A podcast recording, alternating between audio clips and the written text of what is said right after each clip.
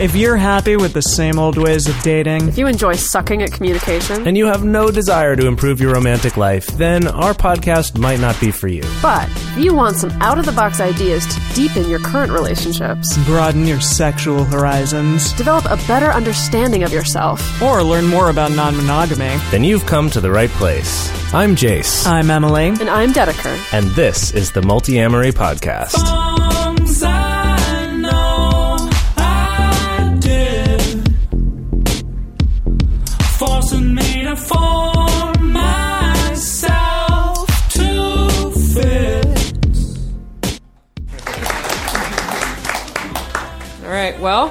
Yes. All right. So today, I'm not sure if you guys knew this, but it's Valentine's Day today. What?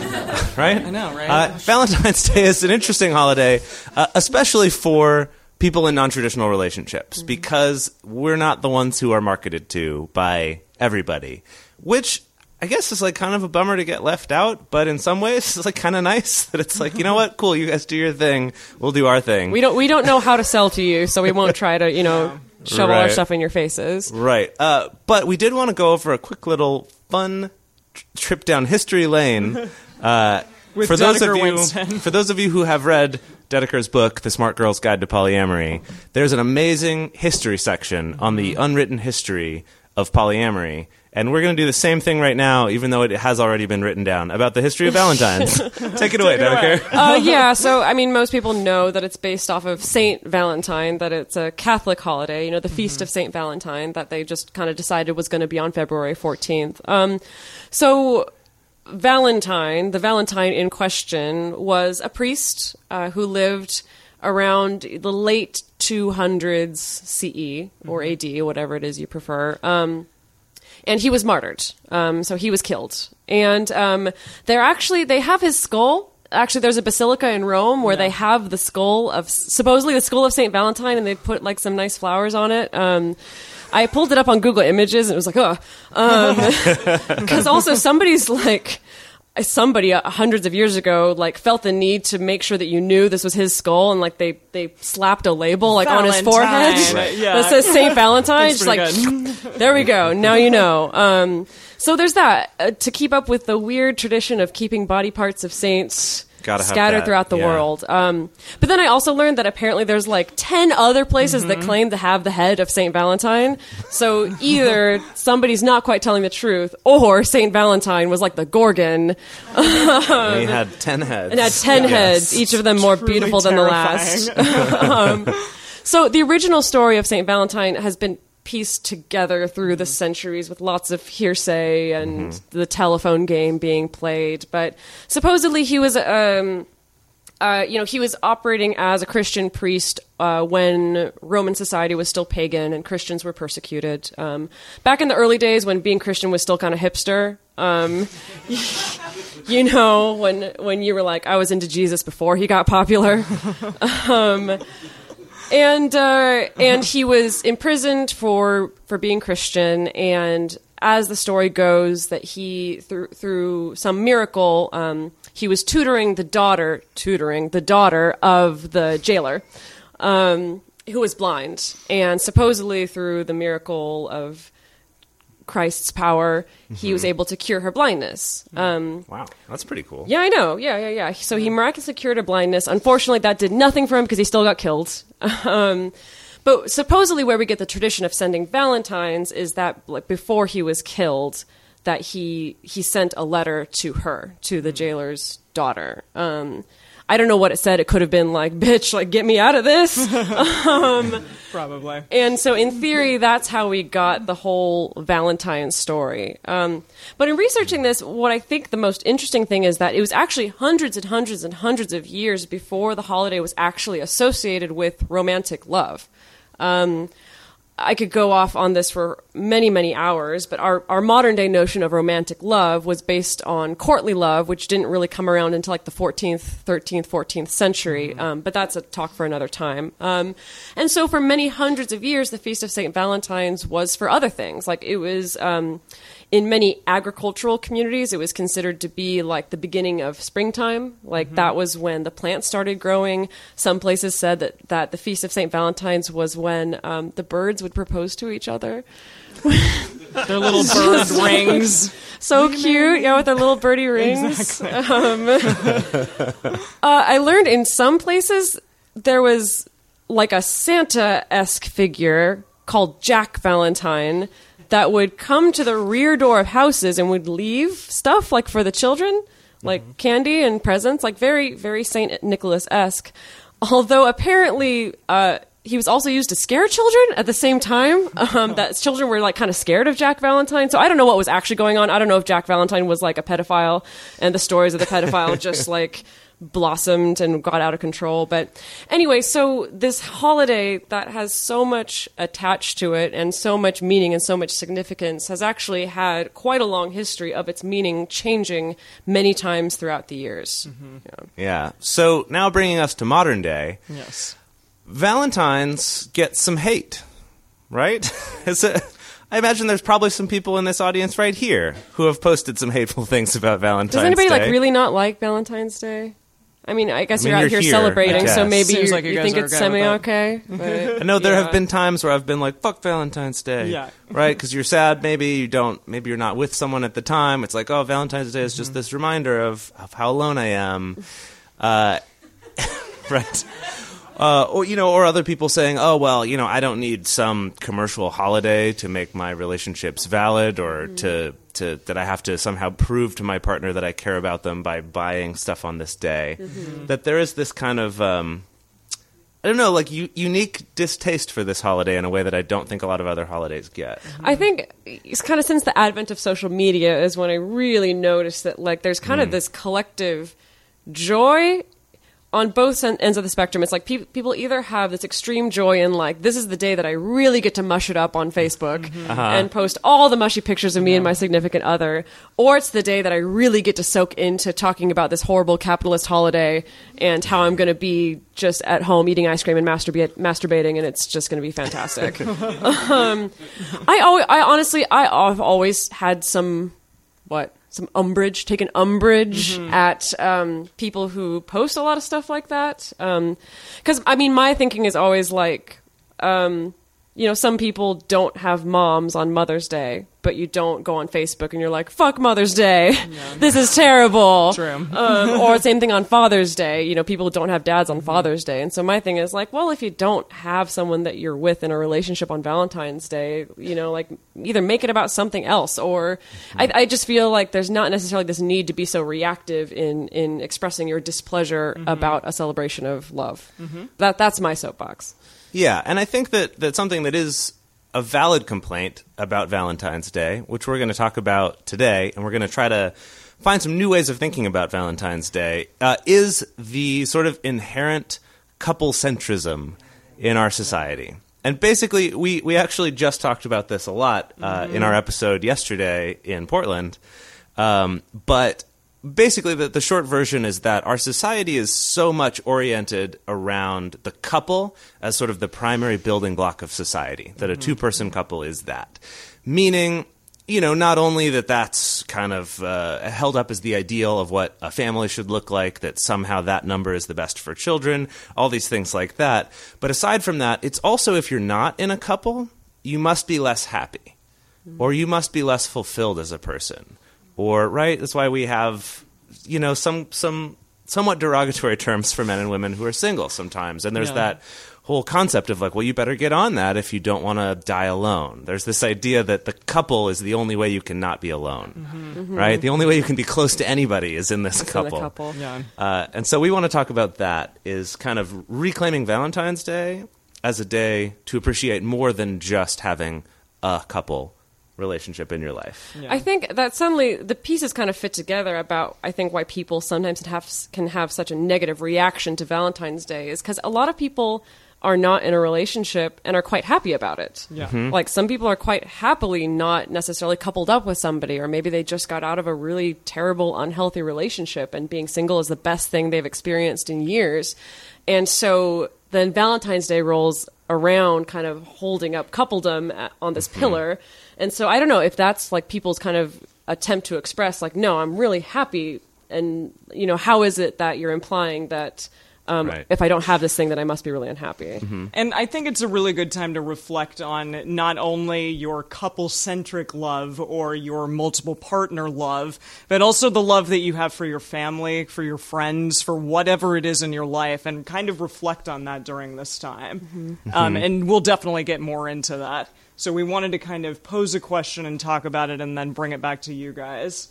Right. So the question is, what makes a good poly partner? Mm-hmm. And I would argue, what makes a good any kind of relationship partner, whether it's a close friendship or it's a romantic relationship or a Mm-hmm. sexual relationship or anything like that. Uh, so I think Emily, you wanted to start with this yeah, one? it- so we actually got uh, in our Oakland show. Somebody asked us, "What is it that if you were to meet someone that would just kind of blow you off of your feet?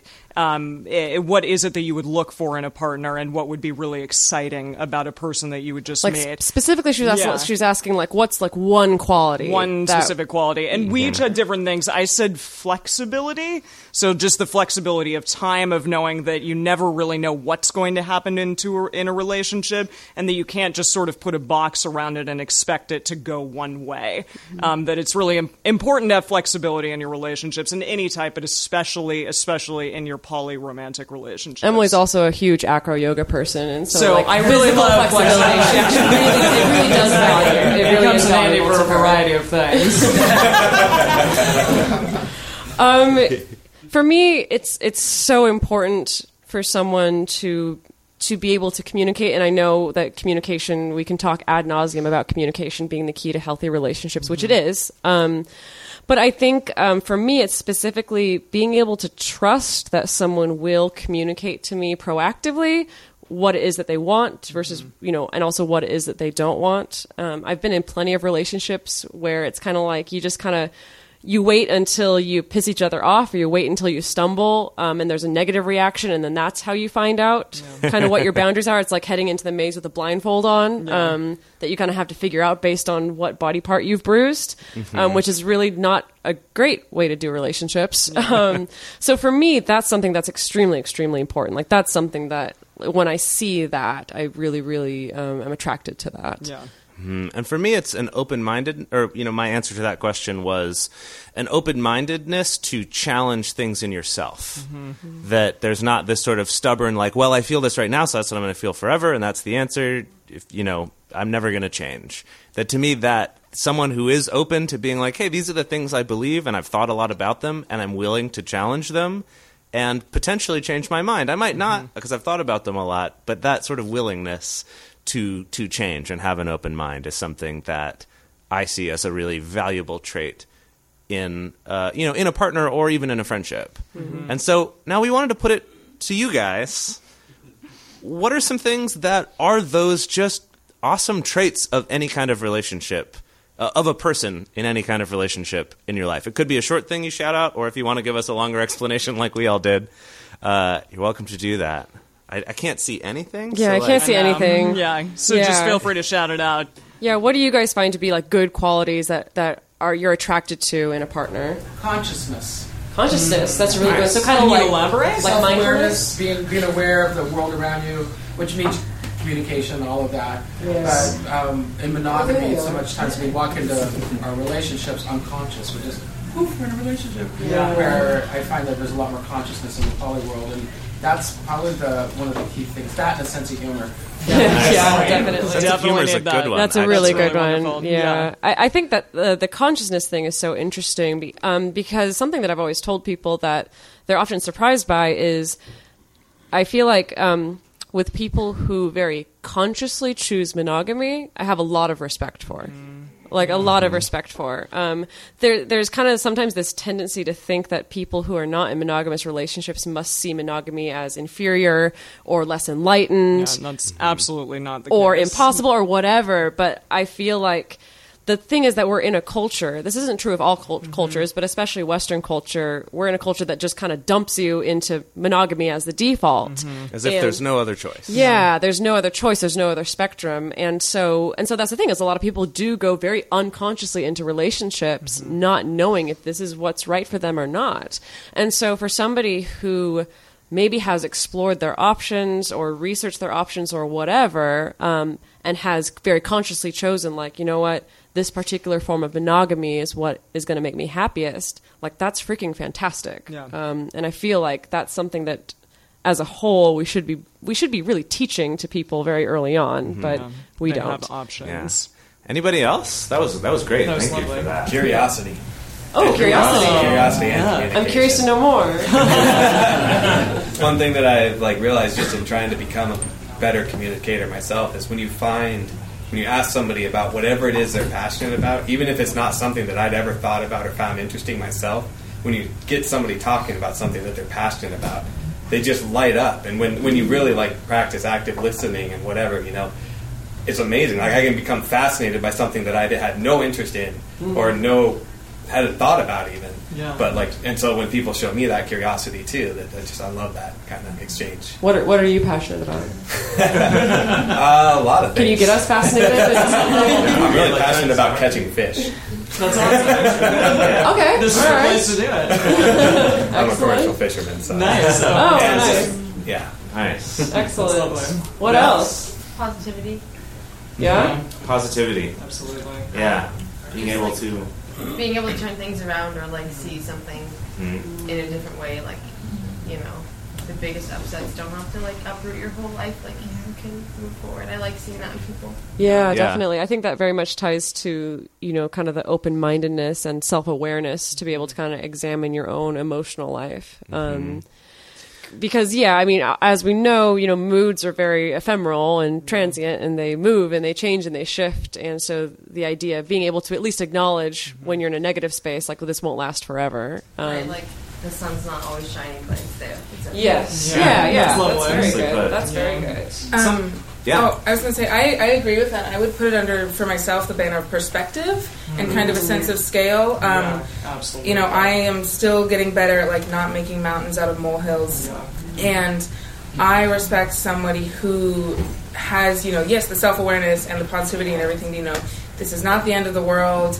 In two hours, two weeks, two years, I won't even remember this. Um, I find that really refreshing because it shows a willingness to move forward and to, you know, to know that things change. Um, and that how you feel now doesn't have to determine nearly as much of the future as you might you might almost want it to in those mm. moments. Mm. Yeah. yeah. Yeah, that, this seems to be a recurring theme because that's something that we hit on in the Oakland show as well. Is this idea of having that perspective that your feelings are not permanent and your mm-hmm. feelings aren't mm-hmm. facts, and even your thoughts are not always true. Yeah. Uh, something that we've also been on lately on the subject of positivity is the idea of focusing on the things you want instead of the things that you don't want.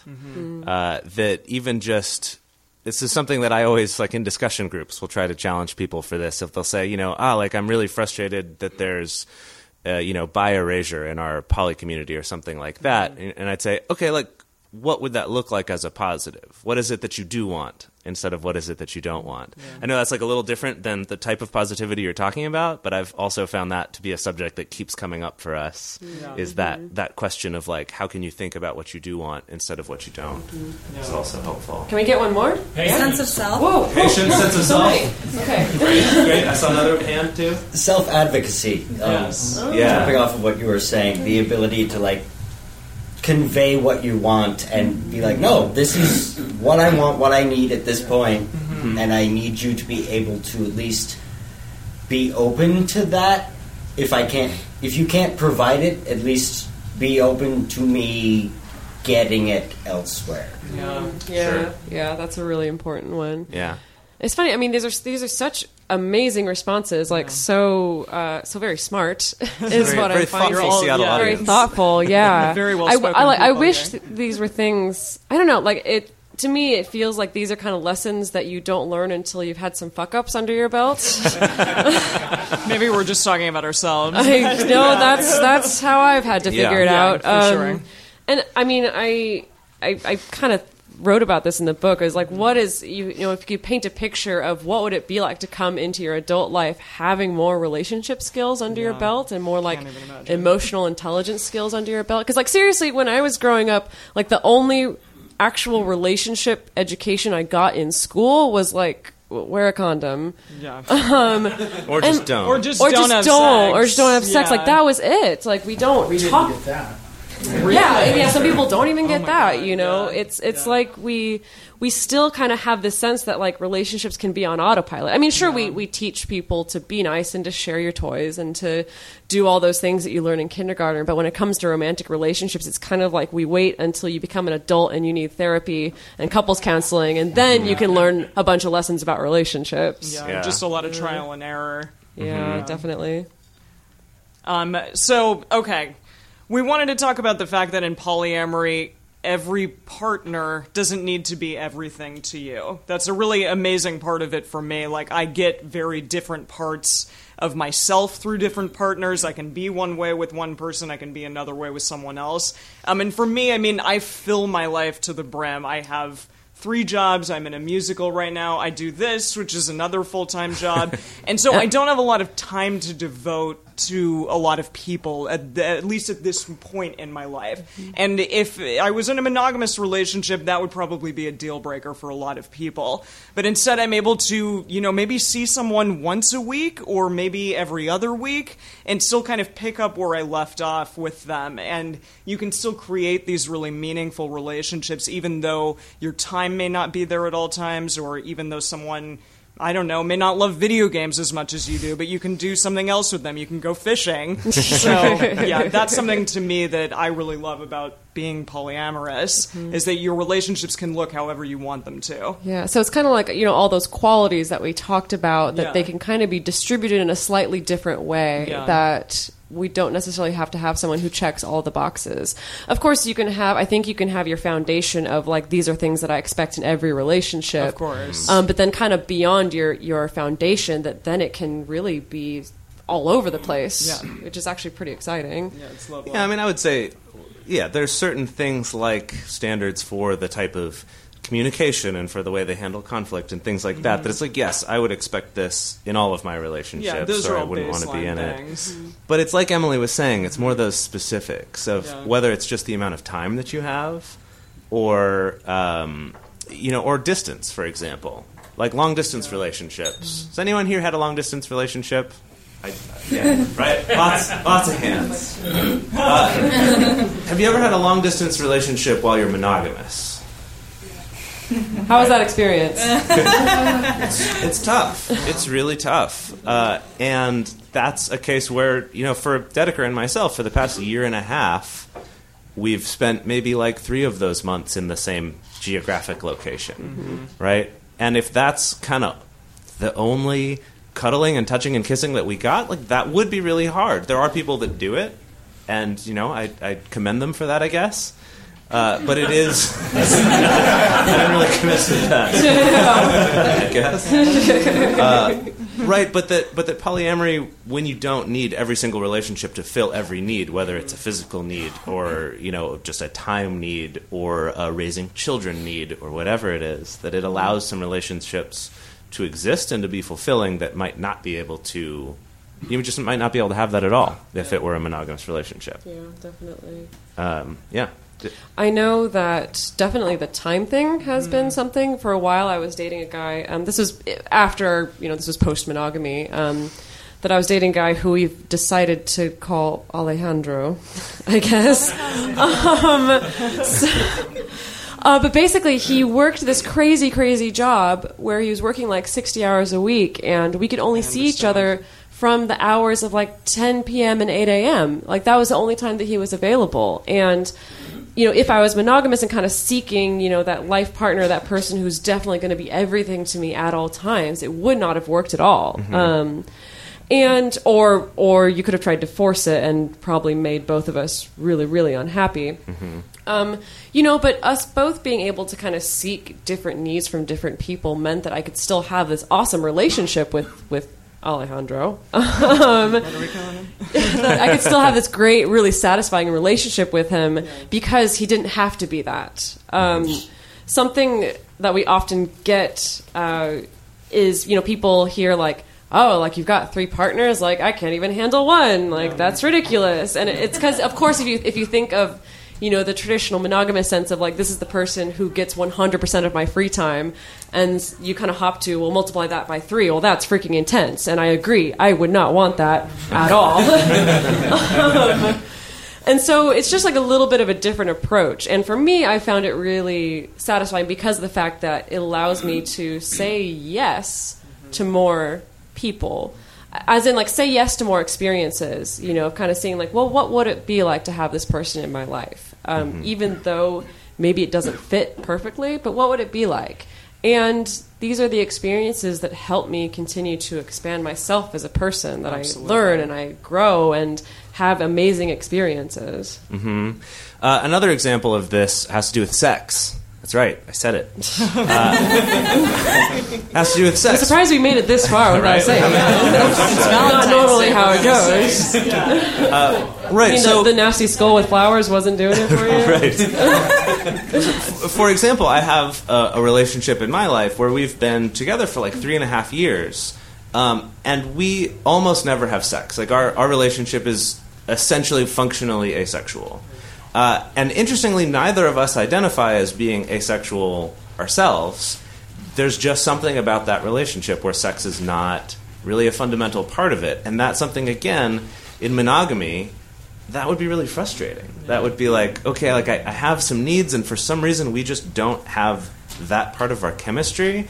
I'm so sad that I have to give up all these other great things that we have, the conversations that we have, the stuff that we like to do together, the amount of caring and intimacy and this unique perspective we have on each other's lives. I'd have to give all that up because I wouldn't want to live the rest of my life without sex. Uh, right? That that's another example of a relationship that I get to have and that I value very highly. Uh, that polyamory allows me to have. Yeah. And uh, uh, one type of relationship we wanted to talk about. None of us are parents, obviously, um, uh, but I did grow up with a single parent, and I know eventually, after a time, my mother decided that she really just wanted to parent me alone, um, and that's something that kind of polyamory offers: is that you can be a single parent or you can be a, a couple parent and you can decide to parent with multiple people or parent just by yourself and still pursue relationships outside of that. Um, I know for a long time my mother wanted to try to find me a father, and so she would date with that intention. Um, and it wasn't until f- much further along I kind of sat her down and said, "Look, like." We're good. You and I. That's all that I need. And you said you were like 10? Yeah.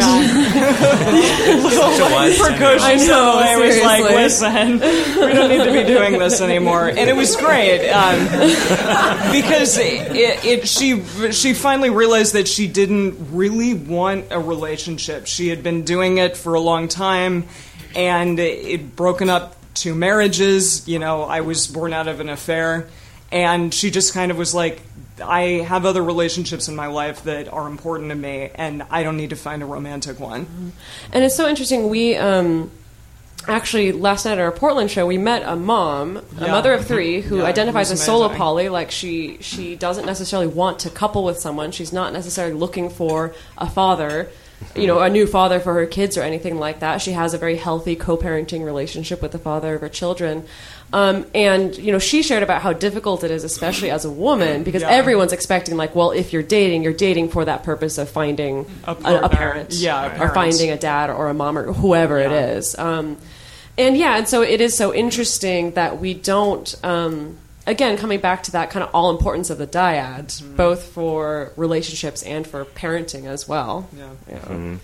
Yeah, and that really helps us change the way that we look at relationships filling needs in our lives versus relationships adding value to our lives and not needing to to fill something that we're missing necessarily. Yeah, and to go off of that, I mean, it, for first dates for me, they're so much easier than they used to be. Because at one point, like, Uh, I was dating people to potentially find a mate, and when I was monogamous, that was kind of the end goal. And now when I go on dates, that's sort of out of the picture. I just can kind of see people for who they are and get to know them as they are instead of being like, well, you're on, on an audition right now, and like, I hope you pass the test, but maybe you won't, and then, you know, I've got to do this all over again. And it's allowed me to kind of find these really incredible people and incredible relationships that I would have probably overlooked otherwise.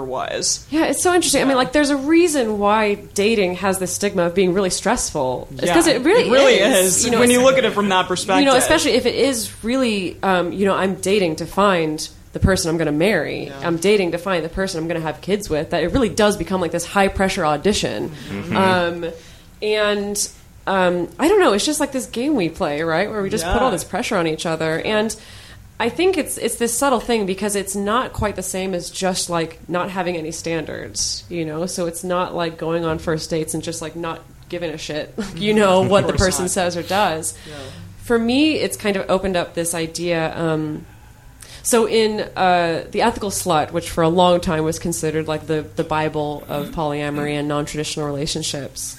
Um, This is this is the new one right It here. is actually. It's that good. Uh, well, they wrote a passage that um, there's this beautiful, beautiful passage in the Ethical Slut called "Clean Love," and it's about this idea of letting go of expectations in relationships. Um, the idea that if you can just kind of stop and like let go of your attachments to your expectations and just see the person who's in front of you and just take the love that's there um, and as long as that's making you happy like that's fantastic and this idea that you know we get so scared of like what if it doesn't work out? What if this person is just as much as an asshole as the last one? Like what if they do this? What if they do that? What if they don't respect me? Um, and this idea that like you know you kind of go into it and if they don't like what you've you know what you've lost hopefully if you're able to mo- maintain your own boundaries um, you know you've lost a little bit of time. You know maybe you've lost a little bit of a fantasy but then you know you're free to go on to the next. And like I, I just that idea that idea of clean love of like loving without expectations um, has been so inspiring for me in my relationships. And particularly ever since you know I, I became non-monogamous. Yeah. Um, we wanted to talk about specifics. So, um, something that we were hoping to get out of tonight is to kind of look at your relationships and specifically find the things that really make them each unique. you know we've been talking about these broad concepts of what is it that are you know good qualities to have in a partner. What are the good qualities that we might seek in a partner? But we really wanted to kind of highlight the focus of these specific things that you have in your life already these specific things that you have in your relationships already. Um, i think that for me it can be very very easy to um, to really attach to the things that are going wrong in my relationships. Uh, you know, as long as they're not like deal breaker things, you know, that's a whole different story. But I can really attach to like, oh, we're having all these misunderstandings, or oh, we keep arguing about this little stupid thing, without really stopping to realize like, wow, like there's so much that I have in this person. Like there's so much that I'm getting from this relationship. For me, it's kind of had to be this like focusing on the i mean this is kind of a weird uh, approach to it but focusing on um, the negative space of well what are all the problems that i don't have in this relationship?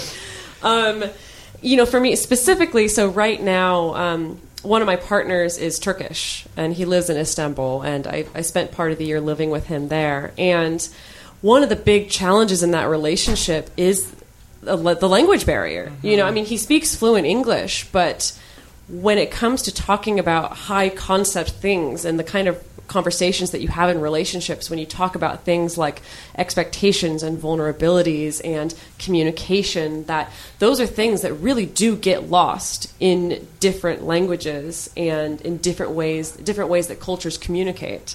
And so that's been the source of like a lot of frustration in that particular relationship um, is that I just I don't know I'm speaking as an American and he's speaking as a Turkish person and I can tell you those cultures communicate very very differently.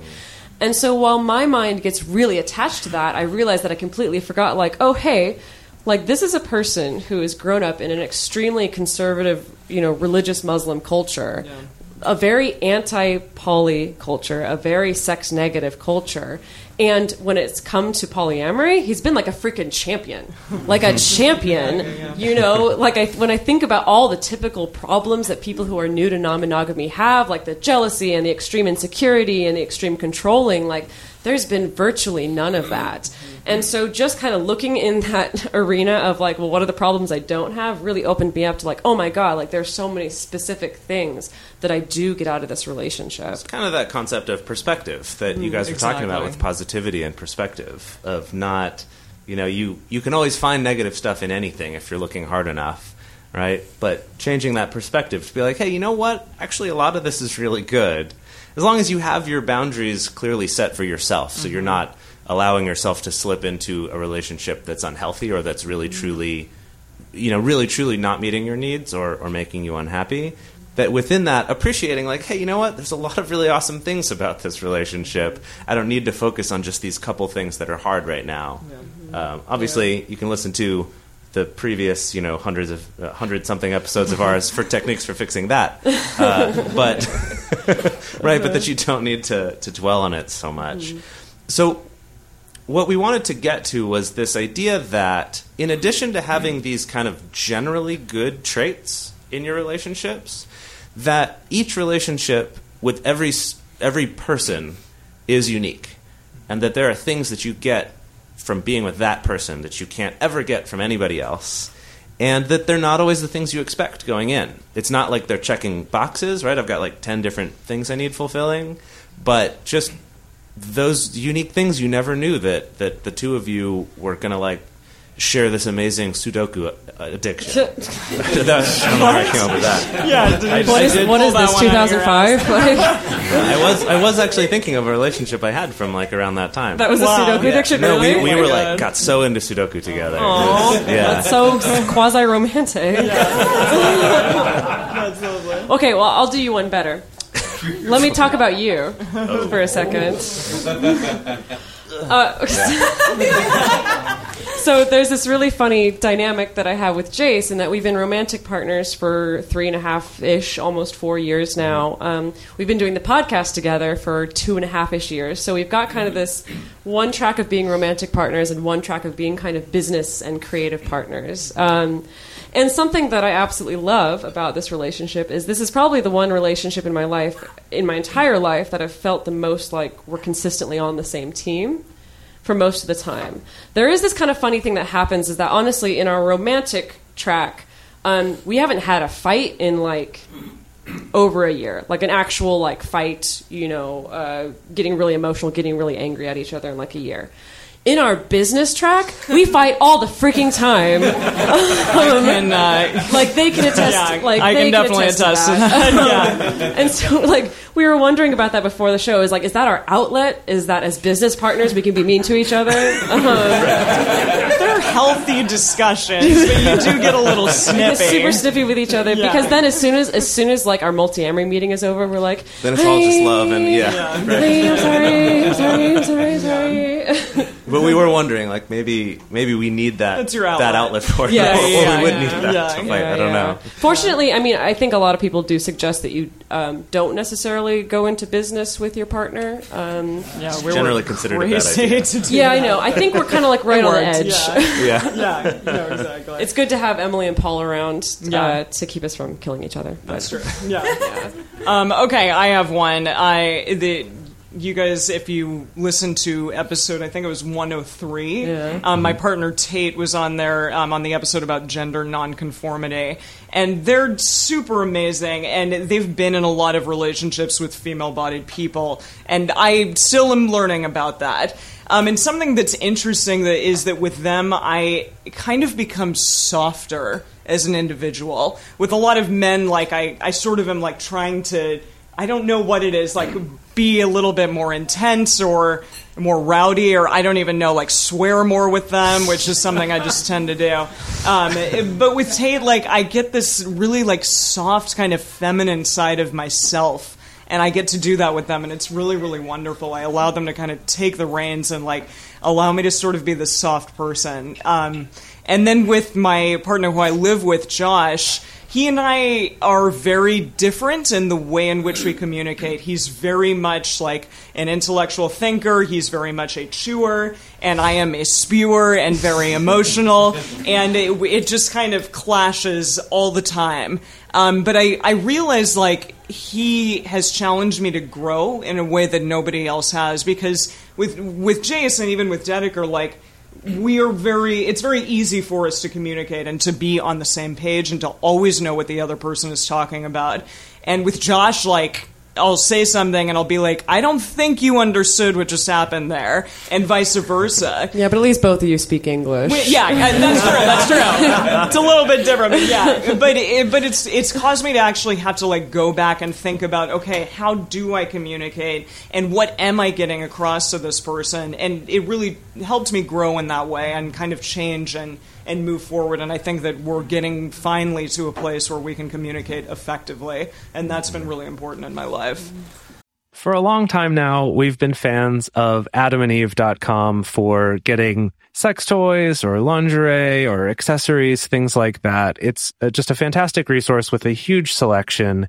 And now, not only do we have a fantastic offer, but we also have a promo code that will work on adammale.com and evestoys.com, which are their sites specifically for LGBTQ audiences. And our code is fantastic. It's 50% off of almost any item in the store and free discreet shipping when you use our code MULTI. Yes, we love adamandeve.com and have for years. They are our oldest and longest sponsor, and they just keep on giving great gifts to us and to our listeners. You can bring more pleasure and satisfaction into your bedroom by going to adamandeve.com, adammale.com, or evestoys.com and select any one item. It can be, you know, an adventurous new toy or anything you desire, something fun, something sexy, whatever sounds good. So just enter offer code MULTI at checkout and you'll get 50% off almost any item plus free shipping. That's multi, M-U-L-T-I at adamandeve.com, adammale.com, or evestoys.com. This is an exclusive offer that is specific to this podcast and it's better than any offer that is currently available on their site. So again, use code MULTI to get you not just the 50% discount, but also the 100% free shipping. Code M-U-L-T-I. Uh, an example that I wanted to give uh, is with my partner Brooke, who was on the show way, way back in the early days. Uh, for those of you who've listened to all of it, you might remember her. But we kind of bonded right away over this interest in physicality, in you know fitness, and just sort of general physical health. And just recently, we've really bonded over this idea of the the kind of uh, like importance for your mental health in getting hurt, uh, both physically and also emotionally. That that this is something this concept she introduced me to that uh, is a concept in child rearing actually. That's this idea that if you never let your children get hurt because everything's all foamed over, that they'll never learn their own physical boundaries, uh, and they'll be more likely to hurt themselves more seriously in their adult life. Uh, and then we've also taken this and applied it to your emotional life. That if you're so sheltered from ever getting turned down or ever told that you're, uh, you know, that something's not good or getting a criticism, you don't know how to handle that, and you might end up, you know, spraining your emotional self. a- a Spraining your emotional ankle. right. Much worse later on because you never learned sort of how to how to how to work on that, how to be able to handle an injury. Uh, but anyway, in just the pure physical sense, the fact that she and I recently w- went uh, roller skating for a date, uh, and she she did have a fall at one point and got hurt. And you know, kind of rolled out of it. and She was like, "Oh man, that that's gonna hurt." And I was like, "You did it! You got hurt! That was amazing! Good job!" She was, she was like, "Oh my god, you're right! I did! This is amazing!" right, and that's not something I've ever experienced with another partner. It's just this like true sheer excitement in challenging ourselves physically, being willing to get hurt like that uh, is something that I never would have expected to find in a partner and that I love. Yeah. Yeah. Okay, I want to move on to romantic phrases. Let's do it. Is that Yeah, good? that's good. Okay. Yeah. All right, so uh, Valentine's Day. So again, thinking about this idea of being specific, what Valentine's Day, and just in general, the romantic language that we hear in in a lot of our films and our books and plays and stuff like that, is the exact opposite of being specific. Like if you think about a lot of the classic romantic phrases out there, you know, it's things like "I only have eyes for you," or "You're my everything," or "You complete me." I love is- you with all my heart. Right, I love you with Yeah. all my heart. Right, um, It's like you love me with your blood pumping muscle.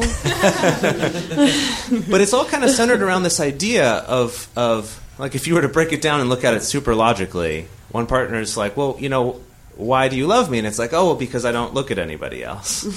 uh, or, you know, what is it that's special about me? It's, oh, well, you're special because you're the only yeah, one. Because you're the only one. You're the only one I'm with, so that's why you're special. That's and that's. I mean, if you think about it, there's a lot of romantic phrasing that's based on that. There's a lot of romantic songs that are based on that. That like. Mm-hmm. Just nothing other than the fact that yeah, you're the reason you're one. special is because you're the only one. Mm-hmm. Like that's the most specific compliment I can give you.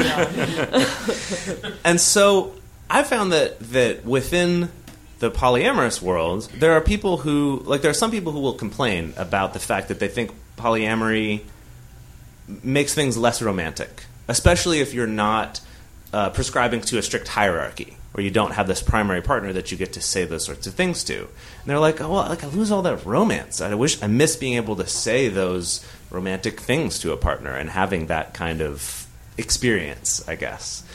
Uh, and my challenge to that, and something that I've is is actually kind of hard to reprogram yourself to do, is to say, no, no, no. You can actually be so much more romantic mm-hmm. when you get specific.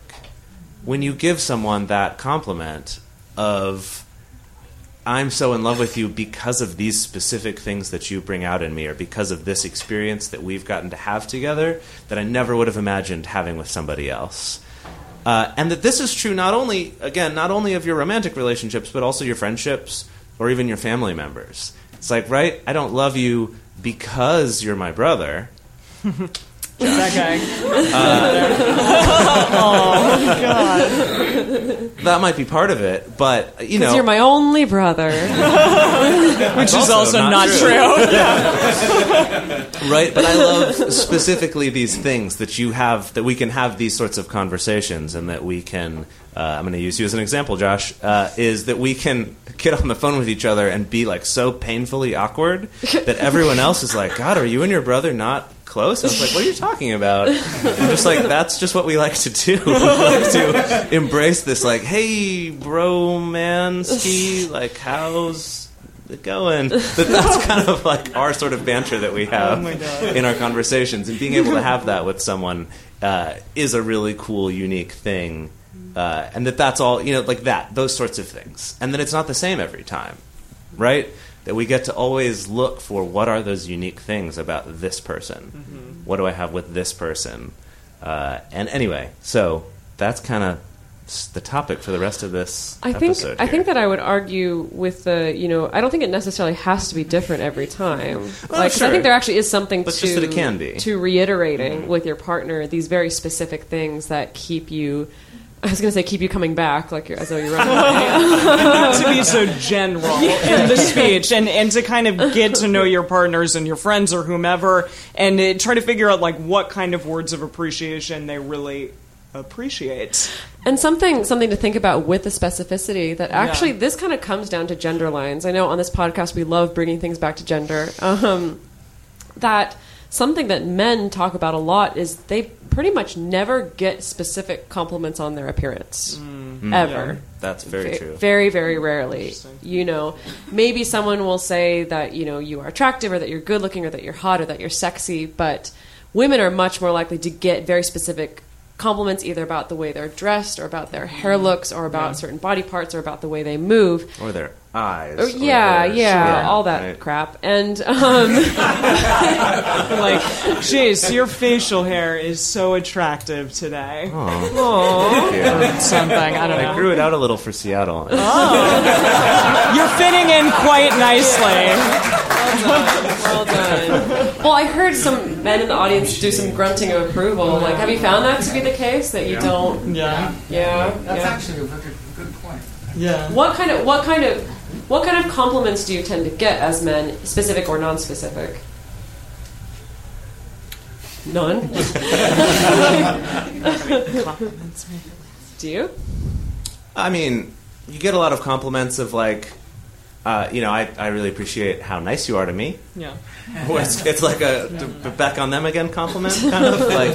But I, I'd say we get complimented on like our actions or our behavior. Yeah. Like I tend to get a lot of comments from from specifically from women that I know, being like, you know, something came up the other day, and I just wanted to say like, thank you that you're always so respectful about consent. or something like that, for example.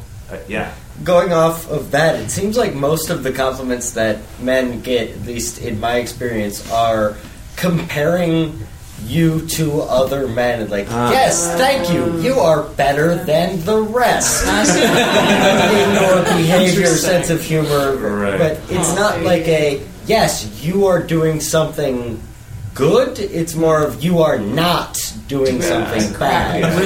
That's interesting. That's, no, that's Yeah. really Yeah. interesting. And no, that's totally true. I mean, I know I've definitely given compliments like that. Yeah, I'm sure I have too. Jeez. Mm-hmm. I wonder why that is. I mean, it- I don't know. Because sometimes going through the world as women, we don't get good things from men. We get well, told, I, I mean, like, I think that's a fairly universal human sure. experience. Well, no, I mean, yeah. of course, but I don't know. I guess uh, for whatever reason, it's interesting that women will tend to say, "Hey, like, thank you for not being an asshole." yeah, another in the front. I was just going to say, I have totally given those compliments, and it's pretty much what you're saying. I'm like, I want to reinforce this behavior. exactly, It makes me feel exactly. Like all of their moms. yeah, But jeez, yeah. I'm just like, here's the thing I can do as a human being to another human being to encourage this person to like keep it up. yeah, to And- continue and good behavior. Maybe it is condescending. I don't know, but like you said, I'm like maybe you deserve to be condescended to a little bit. salty. on this on this subject actually I, I was I was at a sorry we'll get I didn't see it uh, Sorry. uh, I was at uh, a, a party a while ago where we were playing this sort of like weird variation on the game Never Have I Ever um, where it wasn't about like oh never have I ever done this thing and then anyone who has like puts a finger down or takes a drink or like those variations of the game. If you haven't played it go look it up. It's great. Go go to, Uh, go to college. Go to Uh, but what this was was specifically you would write down something that you you haven't done but that you would really like to, and then you would give it to other people there, and then they could, or, you know, you would choose someone to give it to, uh, and they would mark down like hell yes, like I don't know, let me think about that, or no, thank you, I'm not interested, uh, and. It was this way of kind of challenging yourself to think about those things, and some of them were kind of sexy things, but well, a lot of them were kind of sexy things. But what was interesting is that I was kind of in a weird emotional space at the time, and what I wrote down on mine was specifically like I would like to have more than one female person compliment me on my physical appearance, like on mm-hmm. physical qualities of myself. Mm-hmm. And I did this, and then another guy saw that and was like, "Oh my god, like I." I want to do that one too. Is that is it cool if I steal your idea? It's like, yeah, absolutely. And his his his reaction was my favorite. That afterward, you know, that it, we did this thing where like you blindfolded them, and then and then people would like whisper in your ears like stuff that they appreciated about you physically. That's how we did the little game. And after this was done, it was like five minutes or something. And you know, he, he just kind of sitting there afterward. He's like, "Yeah, I'm gonna have to go home and cry about that for a while." that it was Oh that like, level of profound experience because it's not something you get very much. Well, we're we're set up kind of with this dynamic where women are there to be observed Mm-hmm. and men are the observers, and it's you know we all kind of fall into those roles whether we want to or not, you know, uh, consciously or unconsciously. Um, and so, so yeah, so it's that. So I think that you know, for a lot of women that I've talked to, sometimes it doesn't even occur to them that their male partner would want to hear specific compliments about his appearance because Mm-hmm. Especially normally if she's used to getting it all yeah, the she's used to time. getting it all the time. You know, and maybe she'll compliment him on other things. But I know for me that that's been something that within the past year specifically has come up a lot with my male partners talking about that. Um, that I've had to retrain myself to go more in that direction. yeah. yeah. Um, we had one more up here. Yeah. I was just saying, um, coming off, um, I'm coming out of a monogamous relationship, but I've, I've, I wear my hair differently, slightly. Okay, I wear Uh-huh. my hair differently. I've received several comments about my hair, and my wife has given me comments about my behind. So And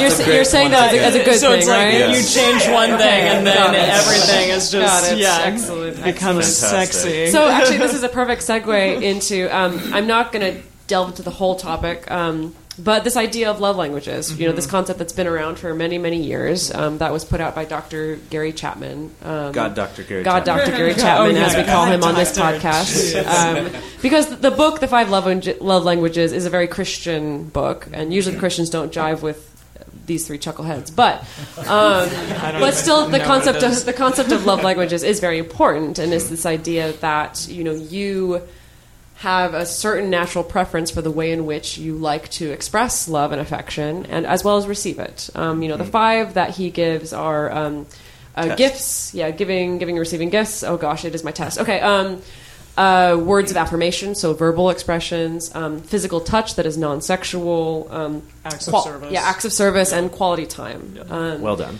and so, thank you. You passed. Thank you. Um, and so, of course, as human beings, chances are we all want some of each of those five. But generally, you're going to lean in one direction or the other, or maybe you know two of them will be very important to you. And so, just having awareness around that is. Um, can really open up a lot of things in your relationships. Yeah. You know, so specifically, you know, if you have a partner who really, really gravitates towards words of affirmations, then those specific compliments will really, really go the extra Yeah. mile. Um, versus if you have someone who's really drawn towards acts of service, that then it may be, you know, giving those specific compliments, but also following it up with some kind of actual action. You know, Yeah. doing something for them. You know, or doing the dishes or whatever. Yeah.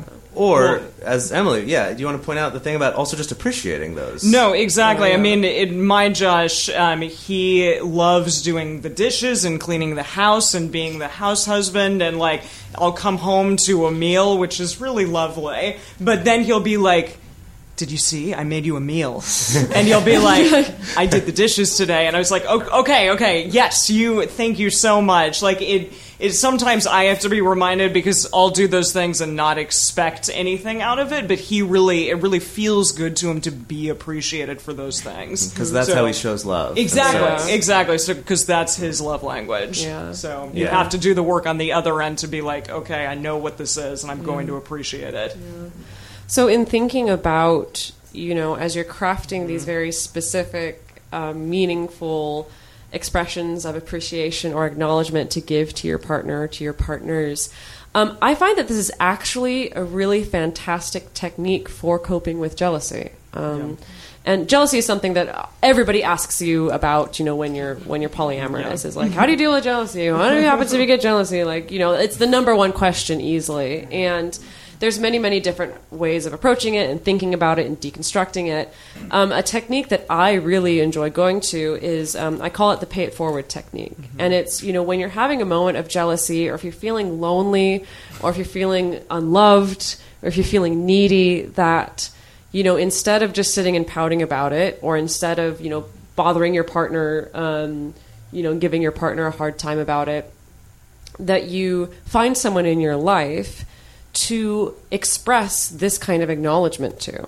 Um, and it could be your partner, you know, or that the particular partner where you're feeling like the most jealous about or the, the most insecure about. Um, and you know, usually it's you know just like send a text message to somebody, just expressing like the specific compliment of you know what, like the other day you did this thing and you helped me out, and I so appreciate that you did that, and I so appreciate our relationship or our friendship or whatever it is, and kind of giving that to that person without expecting anything back. You know, just to give it. And for me, I found for me, I found that that is the technique that has taken me the fastest from jealousy to feeling pretty good. Actually, like it's the fastest turnaround. It doesn't work for everybody, but for me, that's what's been amazing. Yeah, Um, get yourself out of that mindset. yeah, yeah, And so, you know, I feel like that can be directed at anybody when you're having those moments. But if you do choose to direct it back to, you know, the partner or to the particular relationship where you're feeling a little dodgy, it can be so powerful. You know, so, so powerful, especially if you really can do it. You know, without expecting, like, well, this means that then my partner's going to solve my problem or whatever, but just to give um, Yeah. Is, yeah, very effective. It's really huge. Um, so we know that many of you are here with your significant others or your partners or what have you, Or just even people in your friends. life. Yeah, people in your life that you love, and uh, we wanted to give you the opportunity to share something that you appreciate about them that's specific. Uh, so if again, if the lights can come up, and if anyone wants to share, Uh, And let me just say one thing first: uh, is that this is a podcast. It is being recorded. If there are names, maybe leave them out, or you make up a fake name, which we love doing for people. uh, unless you know for sure that they would be okay with that. But just Yeah. just keep that in mind uh, when you're sharing. And if you are being shy, we can we can start the train rolling. Uh-huh. Does anyone have some specific appreciation they'd like to share? See, the longer you sit there, the more awkward it's going to be if you're with your significant other, because they're going to think that you don't have anything to share. So we'll wait. Yes. Short about my partner um, is from the first time we met. Is your enthusiasm? Is boundless enthusiasm, and uh, and that was a new experience for me to find in someone. So it made it valuable. And, uh, Thank you. Thank you. So I appreciate I I appreciate my partner very very much, but I also appreciate that I can hang out with his wife and have an amazing time, and the three of us like work well together. And I really I'm solo poly, and I love having this relationship with the two of these people. That it can be so powerful. So I, I really appreciate her and that she shares. Yeah, appreciation for Metamorphosis Yeah. is awesome. Love it. Yeah, yeah. this is not this is not limited to partners right now. Yeah, right? yeah, Friends, family members, Yeah. anything like that. Yeah. Okay, I'm going to awkwardly not appreciate the one I'm here with. I love you, Will. But uh, one, of the thi- one of the things I've really valued about a polyamorous relationship I'm in, um, my partner, uh, I'm in a long distance relationship. He's I'm secondary to him, and he's a little older than me. And it's interesting, like he gives me a lot of life advice, and there's a little bit of that, like. Um, yeah, mentorship dynamic. I end up having a lot of the same uh, conversations with him that I have with my dad that I don't think would work if it were a nesting relationship that sort of like powered of like feel like he has his shit together more than I do. but it works. I value it so much because I'm doing my own thing and ultimately he has to respect that. But at the same time, I can come back to him and was like, I have no idea what the fuck I'm doing, and he just believes in me and is able to sort of guide me. That's That's yeah, great. That's Yeah. really Yeah. valuable. Yeah, and that's a very unique relationship Yeah. too. Yeah, That's awesome. definitely. Yes. She pushes me to grow. I, uh, I take pride in the fact that I can grow emotionally on my own, but I can't do it nearly as fast as she helps me do it. so, Yeah. I love that phrasing of it too. That it's not that she does something you couldn't do on your own, but she improves it and, and Yeah. helps make it better. Improves you, yeah. That's awesome. Yeah. That's great. Anybody else? Yeah.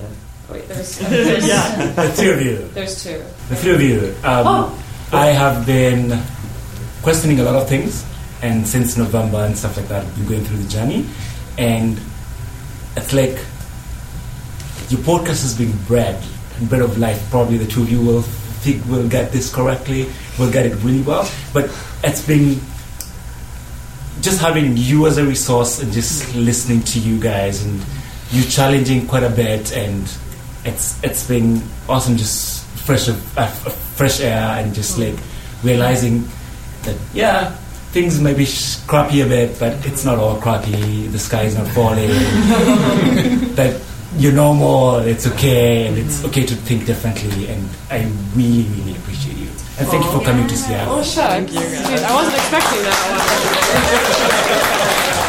actually, I actually, Not, not, not expecting that. I actually blushed a little bit. Um, Who, who else? I saw another hand. Yeah, yeah, right here, yeah. So I've never met someone who was more willing to like think about the way they think about things, and like we've been spoon fed so much since birth. I've never met someone who's willing to say like, "Oh my gosh, you're right. Like let's question this. Like maybe I won't find the same answer as you at the end, but like let's look at it." That's Excellent. See another hand here. I think I would really thank uh, my partner's patience and uh, communication. When we when we first met, I was 22. It was a long time ago, and I was a horrible communicator. and, uh, and she's. Good one-sided communication. I, I was really good at talking. I wasn't very good at listening. Fish, fish is a one-sided conversation. and uh, she's really helped me become a better communicator and just a better human being. Just inspires me in a lot of different ways, and you guys have helped me with that too. Just furthering that journey through communication and learning how to communicate with people. So Okay, can we, can we do one more? I don't know how much of this I need to No, I- well, I, I have one that I would really like to do. Uh, I know this might seem like the wrong holiday for it, uh, but I would specifically like to. Um, I would specifically like to talk about some unique things that I appreciate in my relationship with my mother, who is here. Uh, and, uh, and it's that. It's going off the rails.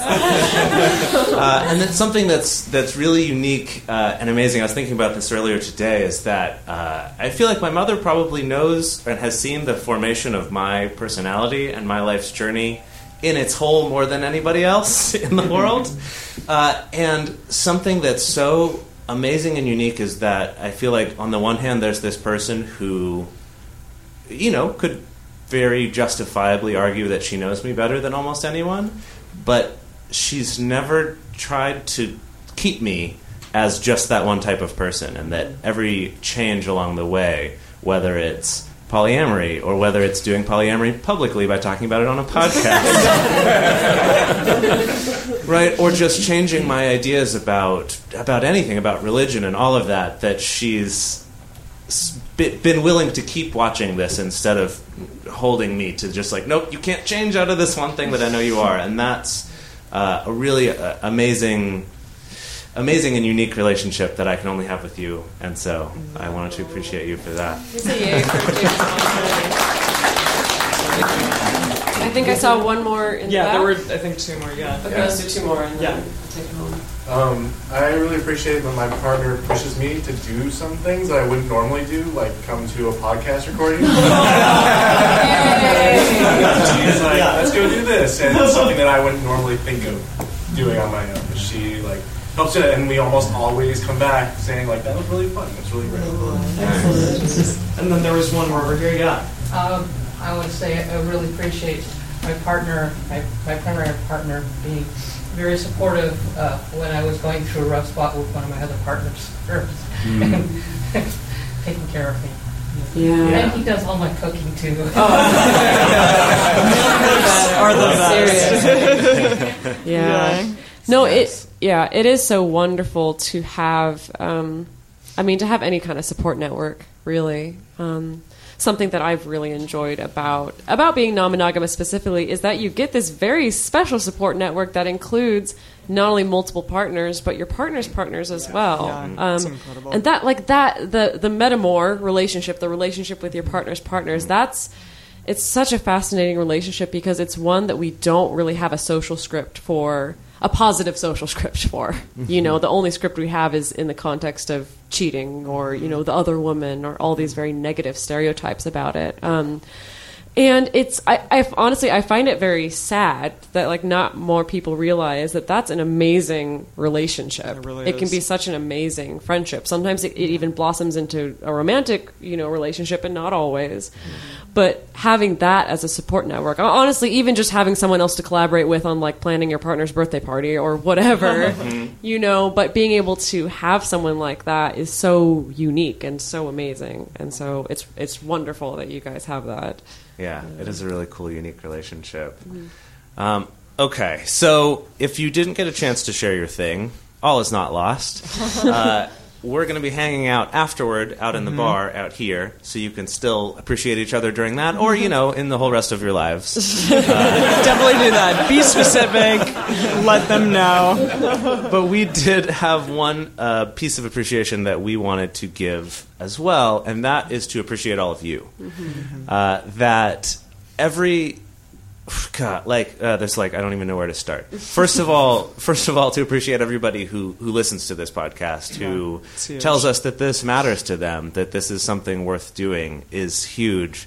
And then also to those of you who are here right now today that have decided to take part of your Valentine's Day to come hang out with us. Uh, and we just wanted to say that you are our Valentines, uh, all of you, and that and that You are our ten-headed gorgon. or 50 Like- like or 50 how I, yeah, exactly. it is. yeah, and that just like I, I really can't stress enough like how much all of you mean to us. That you're here, that you support us doing this uh, is is we like we all get emotional about it sometimes. But going from a few months ago saying, "Hey, let's do a tour and do this thing live that we normally just do in my bedroom, recording on some in, microphone in front of some cats. Yeah, they love Right? it. And it's like, hey, let's let's go and see if people would come out and see us do this. To Yeah. go from that, like, fuck, how do we do this, to then having people help us put this together, help us market it, help us, you know, Promote tell it, people what's going on, and then also just showing up and being here Mhm. Yeah. uh, and participating in in this is is just so amazing, and I Yeah. cannot express. It's been enough. overwhelming, and thank you all Yeah. so much. yeah. Yes. Yeah. Well, is it time to take it home? It's time to take I'm it taking home. it home. Okay, I think they're done. All right. There's, a- there's this thing and that thing over there. Mm-hmm. Uh, I'll, I'll be more specific with my expression. Cool Um, book over there. uh, I just published a book, my very first book, called The Smart Girl's Guide to Polyamory. Um, It's it's it's a one week old now. It's yeah, yeah. It's it's brand new in its infancy. Tuesday. and um, yeah, you can pick up a copy here. I will be sitting around doing some signings if you're into that, Mm-hmm. um, answering questions about it. If you don't want to pick it up now, that's fine. You can order it on Amazon. You can waltz down to your local Barnes and Noble and pick it up there, and that'll be great. Mm-hmm. Um, if you're interested in learning more about us or listening to us some more, Mm-hmm. you can find us online at multiamory.com. You can find us on iTunes, on Stitcher, on Google Play, anywhere where fine podcasts are sold. It's free. It's but it's free. free. Yeah. We won't make you pay for it. yeah. yeah. Um, we also have a mailing list sign up if you um, want to go over and see our roadie Paul. He has a clipboard where you can put your email address down um, if you want to be kept up to date about where we're going to be and when our next podcast is, things like that. And that whole setup's going to move out into the bar area, Yeah. uh, so you guys can hang out. We're going to be here for a while. Please feel free to hang out, socialize, discuss more of these things, uh, get your book signed, all of that stuff. Um, we also want to give some special thank yous. Yes, so Paul, thank you. Uh, Paul has been my bedmate for like the last week, and he is wonderful at it. I love him so much. Um, and he's fabulous, and we really, really could not have done this without you. So thank you so, so much, Paul. Yes, just picking up all those extra pieces that we Yeah. keep dropping as we're Plus, trying to do he's this absolutely thing. hilarious, and we Yes. love him. Has Um, kept us from killing each other on, the, on the road. Exactly. Yes. Uh, we would also like to thank my brother Josh uh, and Natalie, both of Yay. you, for helping us book some venues for this tour, including this one where we are right now. Uh, seriously, that was so helpful to us because the idea of booking a tour is like, how the, what? I, I don't know how you don't- do that. I don't do It's that, not, something I ever learned. Yeah. So and- thank you, Josh. Yeah, Yes. and Josh, good luck. Um, and thank you to the Rendezvous. You guys are amazing. And also tip your waiters and waitresses, please. Thank you. Um, and buy some more alcohol and buy some more food. Do it. It's going to be awesome. All right, thank you all so much for coming. Happy Valentine's Day. Thank you, Thank you, Seattle.